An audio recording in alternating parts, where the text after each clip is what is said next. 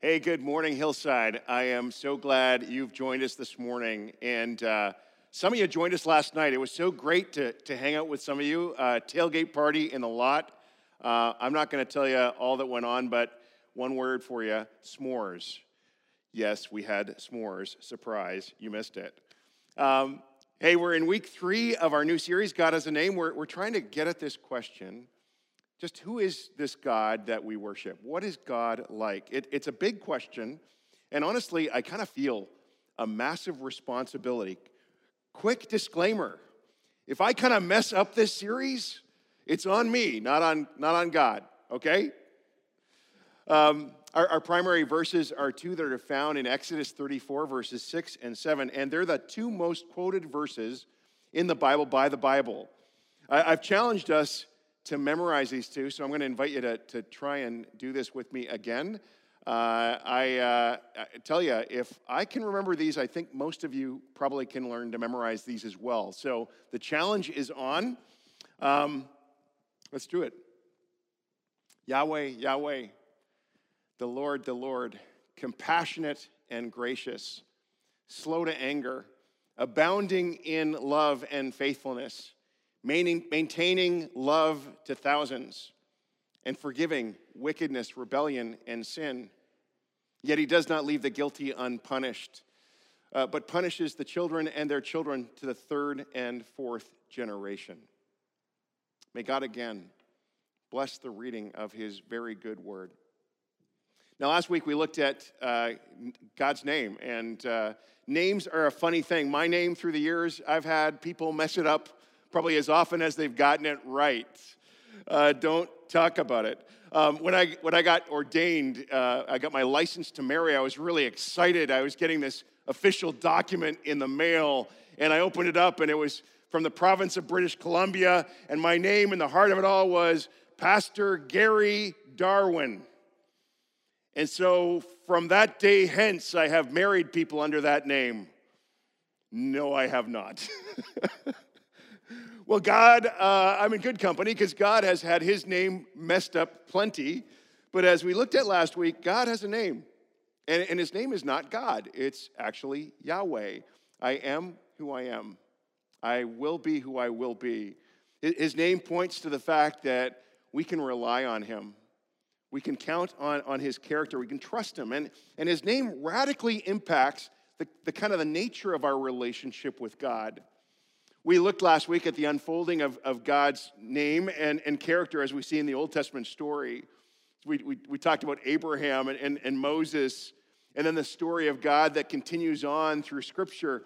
And it comes to another dramatic climax, climax with the coming of Jesus. Uh, out of the four Gospels or, or biographies of Jesus, the, probably the densest and, and one of the most richest uh, chapters of those biographies is John chapter 1. These are um, really no, well known words. We, we read them every Christmas. Uh, John 1, verse 14, John writes, speaking of Jesus, the Word became flesh and made his dwelling among us. We have seen his glory, the glory of the one and only Son, who came from the Father, full of grace and truth. It's a great passage. And it's a bit hard to see this in an English translation, but this is language right out of Exodus 34. For example, made his dwelling among us is, is actually literally pitched his tabernacle among us, which is a reference to the tent that Israel put up before the Mount Sinai. And then we have, we have seen his glory. That's a, a reference to the cloud on the top of Mount Sinai where Moses met God. And grace and truth is actually a, a rendering of the Hebrew phrase love and faithfulness. And, and what John is doing is he's taking all this language out of Exodus, you know, tabernacle, glory, love and faithfulness, as a, as a way of retelling the Mount Sinai story around the person of Jesus. He's making this huge point that in Jesus, we see God's glory like never before in Jesus, Yahweh becomes a human being. Later in, in John, we actually have these I am statements of Jesus. And there's one time where Jesus is asked who he is, and he just says, I am. more, more clues to his identity. And then in John chapter 17, we have this amazing prayer recorded of Jesus, long chapter where he prays to the Father and he says, I have revealed your name to those you've given me. And he goes on to say, I've made your name known to them. I, I like how the message version puts it. It says, I have spelled out your character in detail. So good. So Jesus, uh, we kind of know this, has, has revealed who God is and, and what he's like. Um, the early Christians, they, they used to have a, a little phrase that celebrated this claim of Jesus uh, being God in person. Before a new believer would be baptized, they'd declare this small little phrase Jesus is Lord. Turns out it was no small thing to actually say. The word Lord in Greek is Kyrios, and that was the same title that they used for Caesar Augustus, the emperor of Rome. And so, actually, calling someone else Kyrios, Lord, other than the emperor, could get you killed. And it very often did. Many, many Christians died because of their faith that they'd put in Jesus, for saying Jesus is Lord. And then for Jews, actually, the, the word Kyrios was the Greek word used to translate the Hebrew word, guess, Yahweh. So, in saying Jesus is Lord, the, the first Christians, at least specifically for the Jewish Christians, they, they were saying Jesus was Yahweh in person, Yahweh, flesh and blood. It's actually kind of why we make such a big deal of Christmas and the incarnation. And so we want to know what Yahweh li- looks like. We actually can look at Jesus as the perfect representation of who he is. It, it's kind of funny. Um, I have a, a group of coffee friends, you know who you are, who uh, at times are, are the most remarkable armchair theologians. I love it when they kind of give me their wisdom about God. And I regularly have heard some of this, some of these kind of comments many times over the years. They, would say something like, I like Jesus, but I, I don't like God. Or very specifically, I don't like the Old Testament version of God. Like, he's just a little bit scary, maybe even mean. And it's not just some of my Starbucks friends who, who have this struggle. I, I know many believers who, who have wrestled with this. John, John Mark Comer describes his experience around this this way. He says, For years, I thought of Yahweh in the Old Testament as parallel with the Father in the New. Like Jesus is kind of a newcomer to the story. He says that's, that's wrong, that's, that's dangerous. It, it leads to a twisted caricature, as if the Father is the grumpy old warmonger in the Old Testament. Get this, I love this. And Jesus is the son who went off to Berkeley and came home with all sorts of radical ideas about grace and love and tolerance and basically said, Come on, Dad, let's not kill everybody. How about I die for them instead? Now, now, this is not even close to the story of God that we read in Scripture. It's, it's very clear. Jesus is God in the flesh. He's the same Yahweh who meets Moses on top of Mount Sinai. There's a lot to ponder here. There's the Trinity, it's mysterious, but let's keep wrestling with this. So, all of this, God giving us his name, and then God coming in the person as Jesus, has huge implications about how we're going to actually relate to God. Want to, want to spend the rest of our time this morning thinking about this. First of all, the fact that God has a name means God is a person. He's a person, you know, which means he's personal. Think about personal for a moment. Actually, let's think about the opposite impersonal. Have you ever been treated impersonally? You know, like at a store um, or, or at some kind of institution. I, I think back uh, to being a student in college, and uh, it's the one time in my life where I felt like I was a number. It, it seemed like all that mattered was your student ID number. Uh, nobody in the institution knew your name or seemed to care who you were. Folks, God is, is personal. God is not like some nameless bureaucracy. He's not an idea or a, a cosmic force or energy. And, and I think often Christians and otherwise are often tempted to think of God in impersonal terms. But the God revealed to Moses and, and in Jesus is a God who's deeply personal. He's a person. He wants us to know his name, which means actually that he's relational, like we all are. Where'd you think we get it from?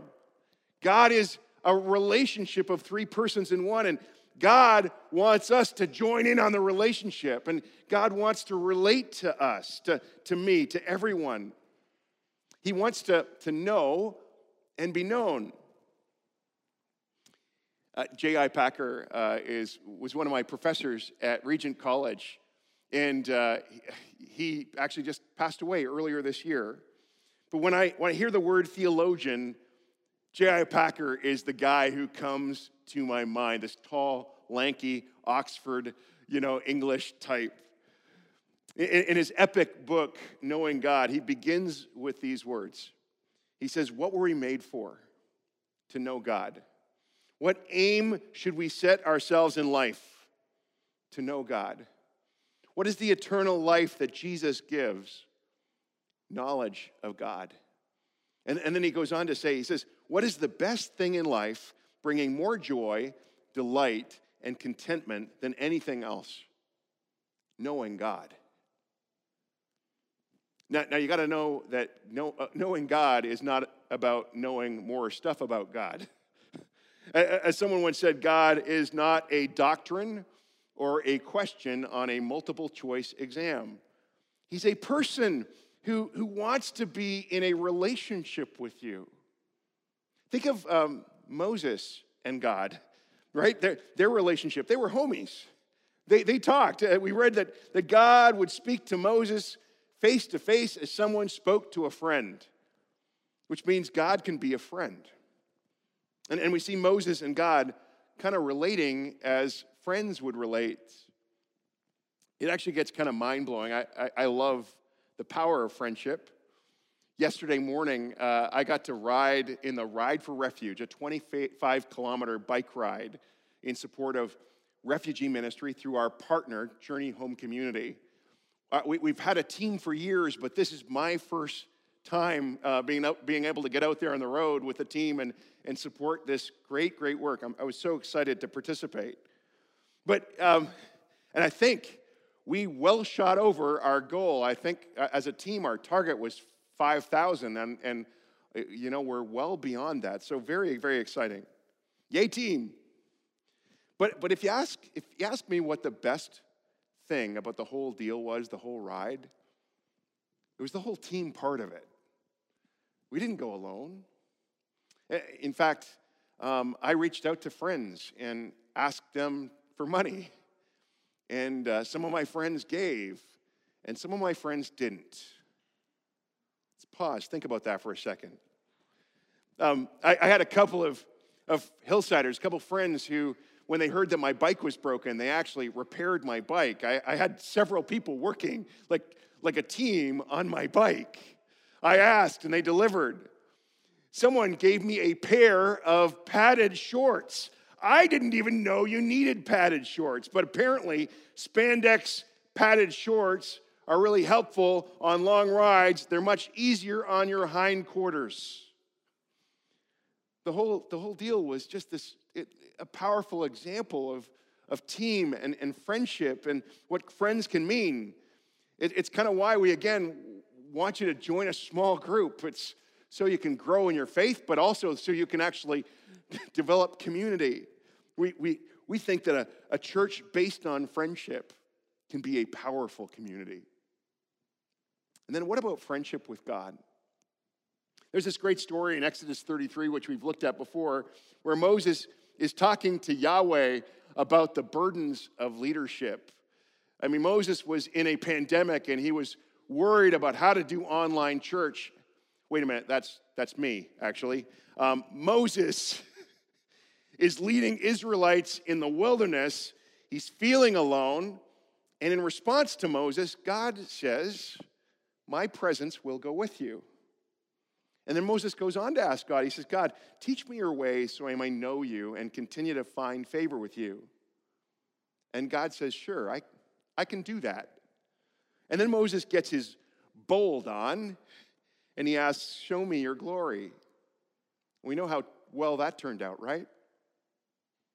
I, I like John Mark Comer's observation that this is not at all how you'd expect a conversation to go between the creator of the universe and and a human being. It has this pliability to it, it has got bend, it's, it's got a give and take. It sounds like two friends talking, almost as if Moses and God are on equal footing. And of course, they're not on equal footing, but that's what makes it all the more remarkable that there's this dynamic going on. There's another story in Exodus where Israel is kind of going off the rails and they start worshiping this other God. They, they want to, to build a golden calf, and it doesn't make sense at all because just before, God had saved the Israelites from drowning in the Red Sea. They'd, he'd gone on to provide for them miraculously manna in the desert. And, and, and here they are complaining, complaining bitterly how God's not been faithful to them. And God who is slow to anger, gets angry, and he basically tells Moses, he confides in Moses, actually. He says, I'm going to destroy Israel and I'm going to start over, you know? I'm, I'm, I'm just going to, you, you're okay, Let, let's go do this again. And God's clearly upset. One, one theologian suggests that this whole dynamic that we see in that chapter, that this is God processing his feelings with a human partner. Seriously? This is not the God I grew up with. This is a person, a person with feelings. Yahweh gets mad, understandably. And he makes a decision to, to wipe Israel off the map. And what happens? You got to read the story, Exodus 32. Moses talks him out of it.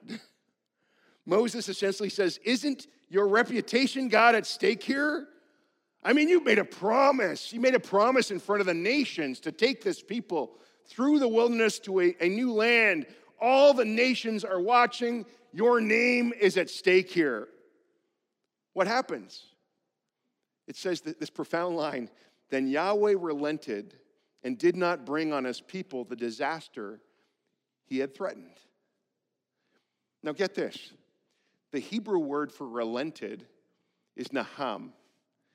It can be translated as Yahweh changed his mind, or even more radically, repented.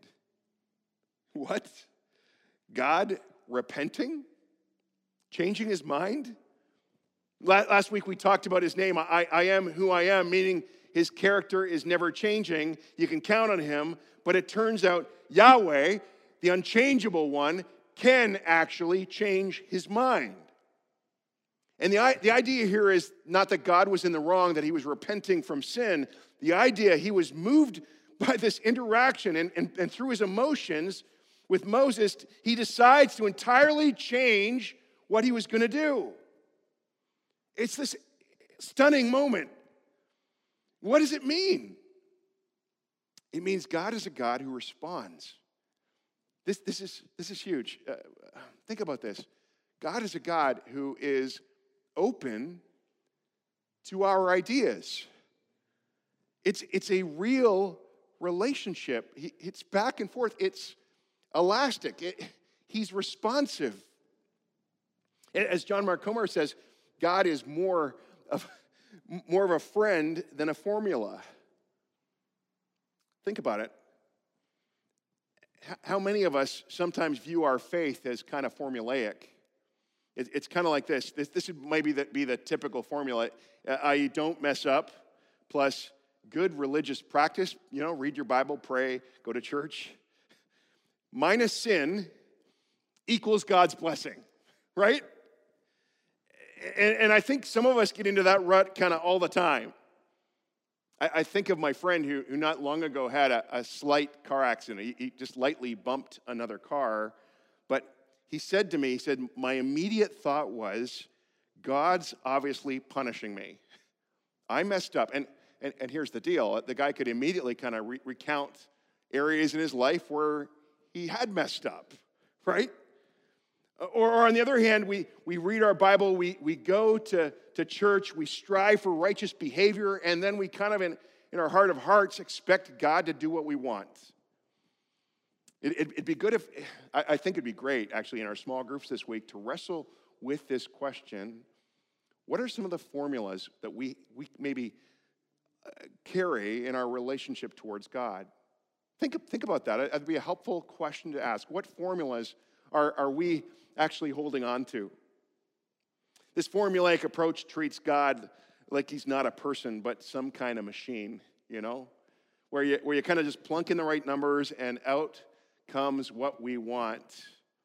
Or we treat him like a slot machine at a casino. You know, we just keep pulling and we're hoping. we just keep doing, going through the motions, right? It's, it's quite something. God doesn't work that way. And if we have this kind of formulaic approach uh, of relationship with God, we're going to end up just disappointed and, and, and maybe sad and even angry or confused. As John Mark Comer says, with God, the math rarely adds up. God is far more interactive and interesting. Jesus' vision for us is something quite different, not a formula, but a friendship. That we get to know his Father like he knew his Father. Love the, the, the descriptions Jesus gave as, of his relationship with his dad, his heavenly Father. That we'd have a, a back and forth relationship with Yahweh, the kind we see demonstrated by, by Moses or, or Abraham. And I want you to think about this. Think about how this could change how we pray. Prayer is really what Moses did on, on Mount Sinai. It, it, it's honest, it's vulnerable. Moses is like, I'm done, God. I, I want to quit. Or, or unless you go with me, God, I'm not going to make it. You know, you know, I wonder if many of us kind of get bored with prayer or struggle with prayer because we really don't pray. We're not really open or honest with God like we would be with a friend. Do we kind of pray the prayers that, that we see scattered throughout Scripture, you know, in the Psalms or, or by Moses, Moses that are, are, are honest and real? What's incredible about these prayers is that it's like the edit button is turned off, that nobody's filtering what they're saying. Somehow, these, these faithful ones have found the kind of safety to talk to God and, and to be confident that they would be heard and loved. Think for a moment uh, of the best back and forth kind of conversation you've ever had with a friend. Can you think of that, that coffee time, that date that where, um, man, it was just so good, so rich. You heard, you listened, you felt understood. Can you think of that? Got that in mind? Prayer is meant to be kind of like that. I've said here uh, many, many times, probably too many times to count, our prayers actually make a difference. Prayers change reality. You know, I'm a big Dallas Willard fan, and I like what Dallas Willard wrote. He said, God's response to our prayers is not a charade. He does not pretend that He's answering our prayer when He's only doing what He was going to do anyway, right? He says, Our requests really do make a difference in what God does or does not do. The idea that everything would happen exactly as it does, regardless of whether we pray or not, is a, a specter or a ghost that haunts the minds of many who sincerely profess belief in God. And get this, he goes as far to say it makes prayer psychologically impossible, replacing it with dead ritual at best. And of course, God doesn't respond to this. You wouldn't either. Think about this prayer can get God to change his mind. Prayer, prayer is when something in your life goes wrong. And, and so you talk with God about it, and, and he responds. And somehow your life goes in a, a, a new life giving direction. Or, or, or, someone said, this, this thing was going to happen, but now it's not. Or, or this other thing was, was going to happen, and now it is. All because I had a, a conversation with God. As, as James, uh, Jesus' little brother, put it, he says, the prayer of a righteous person, someone who's right with God, in right relationship with God, is powerful and effective. Folks, I, have had too many, you know, conversations with God that led to a dramatic response on God's part to doubt the power of a praying relationship. For me, the, the fact that God answers prayer is a certainty. Now, does that mean I understand prayer? No, I don't. It, would be easier if prayer was a formula. And, and, there's just so much mystery. There's so, so much unanswered questions here. You know, the, the sovereignty of God and, and free will and all those things. We'll think about some of the reasons around that next week. But I know this that prayer is not just going through the motions unless we're just going through the motions. Because God wants to partner with us in prayer. He's got a world that He wants to love through us, and He partners with us in prayer. And in some strange way, God's work in the world, His redemptive work in the world, is somehow dependent on our prayers, on our relationship of prayer with Him. Let, let me ask you are you still kind of hesitant or nervous about prayer? Coming before God openly and honestly and boldly, you know, coming, coming before Him with your real self, your naked self.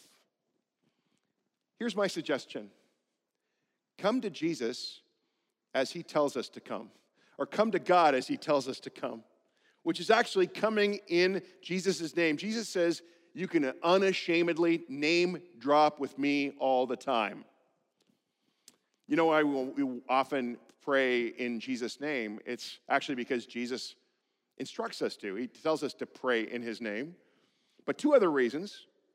To pray in Jesus' name first means you're praying in line with his character. You're, you're, you're to pray for the kind of stuff that we want to, he wants to see happen in the world uh, if we're honest, sometimes the prayers we pray are kind of stupid uh, or crazy, outlandish, selfish.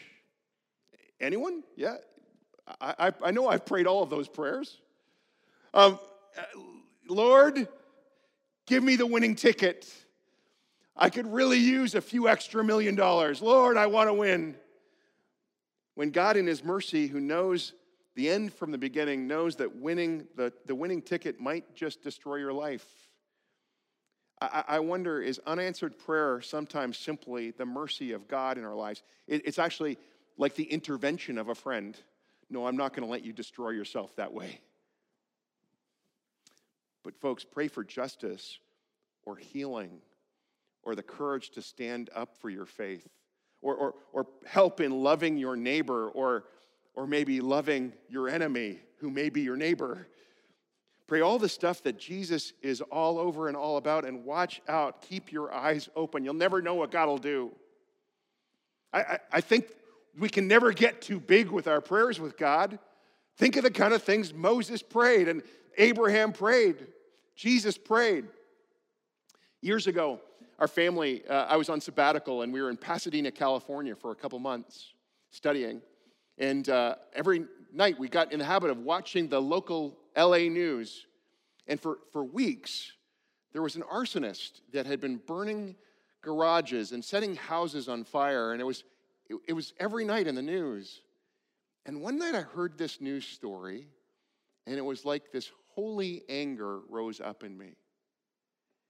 And I'm like, no more. And so I actually stood up. My, my family got a little weirded out. But I, I stood up in front of the television, television. I said, In Jesus' name, may the authorities catch this guy tonight. And I, I got to tell you, I knew I was on. Like, I knew that was you know, like up, out. It, it, was, God gave me this boldness and I prayed it.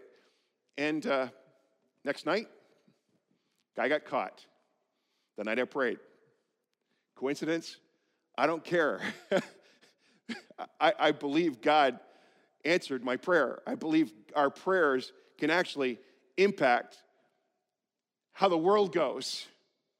I believe we can pray like that because God invites us to pray like that. You know, secondly, to, to pray in Jesus' name means that whatever we pray, we have the same access to God that, that Jesus has. One scholar put it this way to pray in Jesus' name means that we enter into Jesus' status in, uh, in God's favor and to invoke Jesus' standing with God. Oh, it's so good. Now, now those, there's those of you who I, I suspect are thinking, I don't know if I can interact with God in this kind of back and forth way, like a friend. And, and I, I don't know if I can pray those kind of bold, change the, the world kind of prayers. I, I, I barely can ask for a parking spot. Here's what I'd say you can do this because as, as a follower of Jesus, when you come before God, you come in Jesus' name and you invoke his status with God. And, and, and as, as you invoke his status, you come not as a stranger to God, you come as a son, as a daughter, you come as a beloved friend. And, and, and when you, what you find waiting for you is Yahweh, the person waiting to have a conversation with you, ready to change his mind, ready to consider your ideas. And again, as John Mark Comer says, you don't even have to climb a mountain. All you have to do is pray. Why don't we do that? I, I don't know when the last time you've, you've really prayed before. I, this, let's take a moment. Yahweh, the God of everything, I am who I am, is here right now. He's in your home, He's, he's wherever you are. Let's just pause and acknowledge His presence. He's real, and He wants to meet the real you. And so, in this moment, just why don't you open up your heart and open up your mind to Him? Take a moment of silence as you pray.